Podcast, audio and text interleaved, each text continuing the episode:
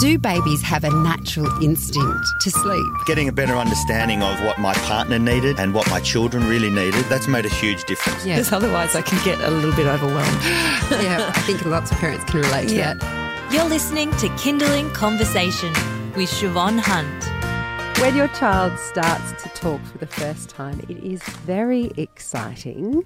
Who can forget the first mum, or it might be ma or dad, da? Then again, for me, that is all I hear now, but it sounds more like mum, mum. so I've probably forgotten the first time they said it. Now, all children progress with their words at a different rate. Some are jabbering non-stop at two, while others take a bit longer to find their voice. Maybe they have difficulty with words, or you may start to notice the hint of a stutter or a lisp. Emily Mackie is a speech pathologist and founder of Speak About Speech, and she joins us now to take us through speech sounds, stutters, and lisps. Hi, Emily, how are you? Hi, thank you so much for having me today. Is there a scientific reason why I would have problems saying stutters and lisps when I'm It speaking is to a bit of a tongue twister. As a speech therapist, I have known myself to be a little bit tongue tied, and everybody laughs at me being a speech therapist. You shouldn't be tongue tied, but it happens. that does happen, doesn't it? Yes. So, um, at what age can we expect children start to make sounds? Not, you know, not words or anything, but you know, when they start to, I guess, babble and it sounds like there's meaning in the babble. Sure, sure. So, one of the main areas is the speech sounds, like you're saying. Um, you, there's a few different words for it. You can sometimes call it speech sounds, articulation, or pronunciation. So, um, basically, that's how easily someone can understand your child. Um, during development, from a baby up until they start school, I, they their sounds should be getting clearer as they're getting older. So, for example, a child might say wabbit with a wet sound instead of rabbit, um, or they could say tuck instead of truck.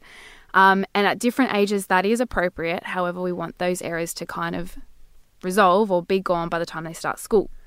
So, generally, by the time a child's three, their speech should start to be about 60% clear. So, Okay. before that, it's totally okay. It's totally normal if they're getting their sounds confused, if they're stumbling a bit on getting them clear up, because they're just starting to learn to talk. They're just starting to get a feel for how their mouth moves, a feel for how their lips and their teeth move. and Because things like that. toddlers, like, I remember when my kids before I, they before they were clear, they have four and six now, but when they were small, Yeah. you people would say, "What did they say then?" And you felt like as a parent you should know, but really, I had no idea. Yeah. because Yeah. it was just weird cacophony, babble of, and things. Yeah. Yeah. And that is actually completely normal at a certain age. So generally before one, that's when they'd be doing all that sort of babbling and gibberish, I guess. Um, and then as they're moving over two, it should be less. And then three, it should be more or most of the time real words. And then they're starting to develop the clear speech and the pronunciation. Does it matter? Some, like I mentioned in the introduction, some children are very verbose. They love to Yes. chat, and some children, their personality is that they don't speak a lot. Does that play into it at all? Whether your child is a talker or they're shy? Because I'd imagine they got more practice if they're just talking all the time. Yes and no. I think looking at the environment as a whole in terms of their personality, um, but whether they have siblings at home, whether they're in preschool from a younger age, whether they are socialized at playgroups or things like that, that probably also impacts on um, whether they're more open to meeting new people, you know, um, or a little bit shyer or, or whatnot. So socialization does have a part to play in speech development. Oh, of course. Yes, definitely. Um, I would definitely recommend that parents um, are attending a playgroup or a preschool. Normally, local libraries have local rhyme time or story time. Just getting involved and getting as much sort of language um, or stimulation as possible is great. And that's all in preparation for school, preparing them for school routines and how they function at school and things like that. Just going back a step, because I know this was something I wondered. When they're, say, be- before one and they're babbling, but they sound like they're actually asking you something, Yes. um, is it okay to talk to them like you have understood? I mean, is that actually a good thing to do? Yes, of course. Yes. Even if you've got it completely wrong? Yes. and the kid's like, you are so dumb, mum. I have done that before on many occasions. but yes, that is really, really good model of communication. Basically, you want your child to understand that it's a two way street. So, you know, mum says something, I say something. If I say, uh, um, if I ask mum something, I get something. Like if I ask for milk, I get milk. So it is really, really good to actually do that because you're modeling communication. You're modeling what they need to do as they go to school or as they get older. So, yes, by all means, interpret what you want, interpret what you think they're saying. Um, if it's leading to a little bit of frustration, so if you know you're kind of think I have no idea what you're saying, um, a common one that I use is I say, "Show me with your actions," or you point, or you you know you take me there. You know, if they're trying to say, "I I need an apple" or something, um, maybe the gestures can help as well. You're listening to Kinderling Conversation. We're talking about speech sounds and, and development and what it should be like for our children with Emily Mackie. She is a speech pathologist, the founder of Speak and Speech. And we've just been talking about, you know, uh, when children babble and communicating with them, even if you don't quite understand what they're saying. And the fact uh, Emily mentioned that after three, their words should definitely be clearer, their communication easier with you. When you mentioned before, you know, a child might say wabbit, and that's appropriate at a Yes. certain age, should we be correcting them when they say it wrong? at different ages, so from three to about five, five and a half, that's the critical time when different sounds are developing. So, um, on my website at speakaboutspeech.com, I've put for every age what single sound should be developing. So, you want to give your child um, a chance to produce them when they're appropriate and correct. So, for example, if, when your child's three, they wouldn't be saying probably chocolate clear. So if you correct it, it actually might be a little bit more frustrating for the child because that's not appropriate. Like developmentally, it's not appropriate. However, if you're correcting them for the f- sound in fish when they're three, that is actually a good correction because they should be saying that sound at that age. Okay, I get you. Um, however, you don't want to be correcting them so it leads to frustration or you know anxiety if they're thinking I'm not going to say this correctly. So it's I'd really encourage parents to just follow along with the sounds at each age that they should be producing, and then um, if they have concerns, then to contact a speech therapist because you don't you don't want it to be frustrating for you and for the child if they're having a bit of difficulties with it. Okay, we'll put a link to that on Yes. our website.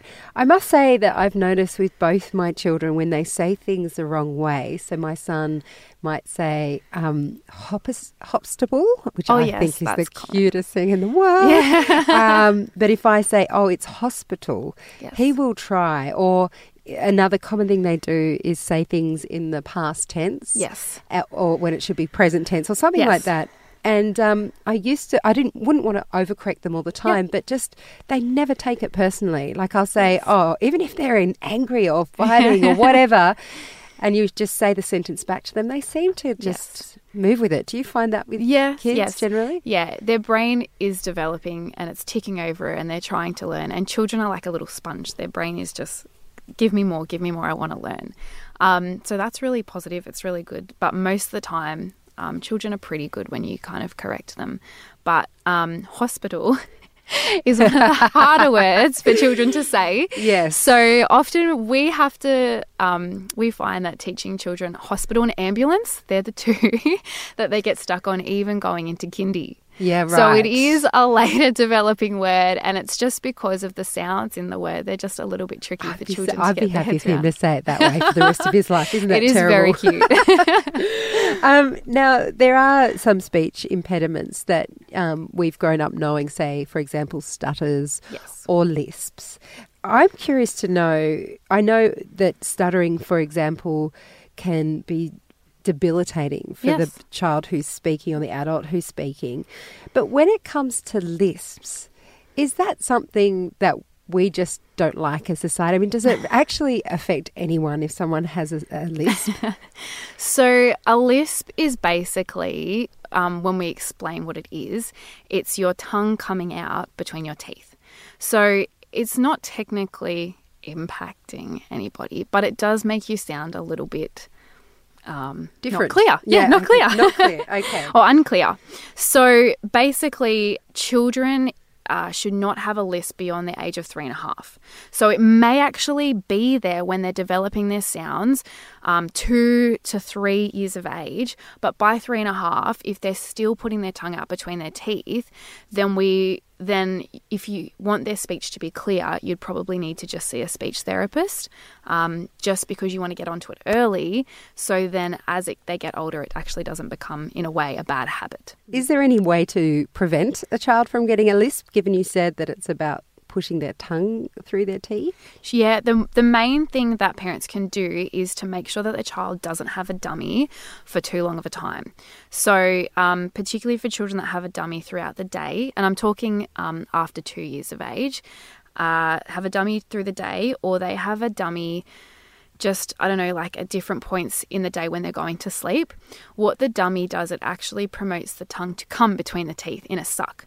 So the more a child has a dummy, the more it's um, ingraining into the brain, tongue out between the teeth, tongue out between the teeth. So, a really proactive and preventative measure to ensure your child doesn't have a lisp is to take away the dummy ASAP.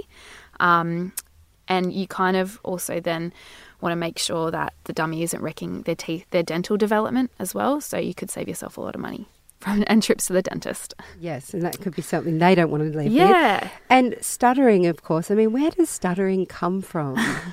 I get this question a lot from parents, and there's so much research dedicated to stuttering. And the fact of the matter is, they cannot say there is one cause. There's not 100% cause, which blows my mind because there's so much research. Um, they can say there's many links or causes. So if there, if you have um, family history, if you've had a parent that stutters or um, a sibling that has stuttered, you may be more likely to stutter. If you've had um, any sort of traumatic event in your life, if you had a traumatic pregnancy, if at birth there was maybe a lack of oxygen or anything like that, um, that may also contribute to stuttering. But sometimes then we have children and they just stutter and there's no particular reason why. Uh, and how do you treat a stutter? Treating a stutter is with a child, we follow a program called the Lidcombe program, which is developed at Sydney University on the Lidcombe campus. So it's about using behaviour modification and praising children um, to help them have an awareness of what they're doing and then to overcome the stutter. It's a parent trained program because stuttering is actually not curable. So you, it's got a very high rate of um, recovery with children who are under six, but they may or may not, it may come back. And so we want to train the parents in how they can kind of work with their child in the case that it does. Um, it's you know it's not 100% but you want to make sure that the parents know how to work with the child as well Emily, that was so interesting. Thank you so much for coming in. No worries. Thank you for having me. That was speech pathologist Emily Mackie, founder of Speak About Speech. And for more on lisps, stutters, and speech development, just head to our website. That's kinderling.com.au and search for lisp.